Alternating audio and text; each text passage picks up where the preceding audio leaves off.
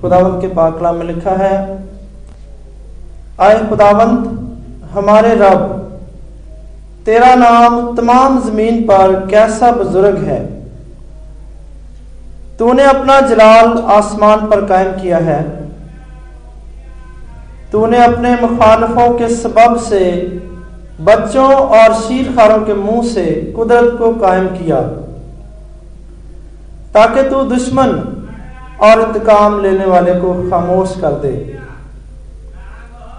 जब मैं तेरे आसमान पर, जो तेरी दस्तकारी है, और चाँद और सितारों पर जिनको तूने मुकर्र किया, गौर करता हूँ तो फिर इंसान क्या है कि तू उसे याद रखे? और आदमजाद क्या है कि तू उसकी खबर ले?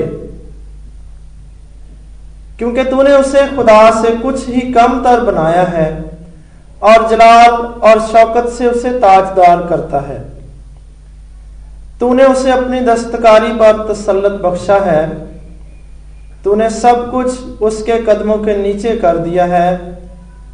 सब भेड़ बकरियाँ, गाय, बैल, बल्कि सब जंगली जानवर और हवा के परिंदे और समुद्र की मछलियाँ और जो कुछ समुद्रों के रास्तों में चलता फिरता है। आए खुदावंत हमारे रब तेरा नाम तमाम ज़मीन पर कैसा बुज़ुर्ग है। आमीन।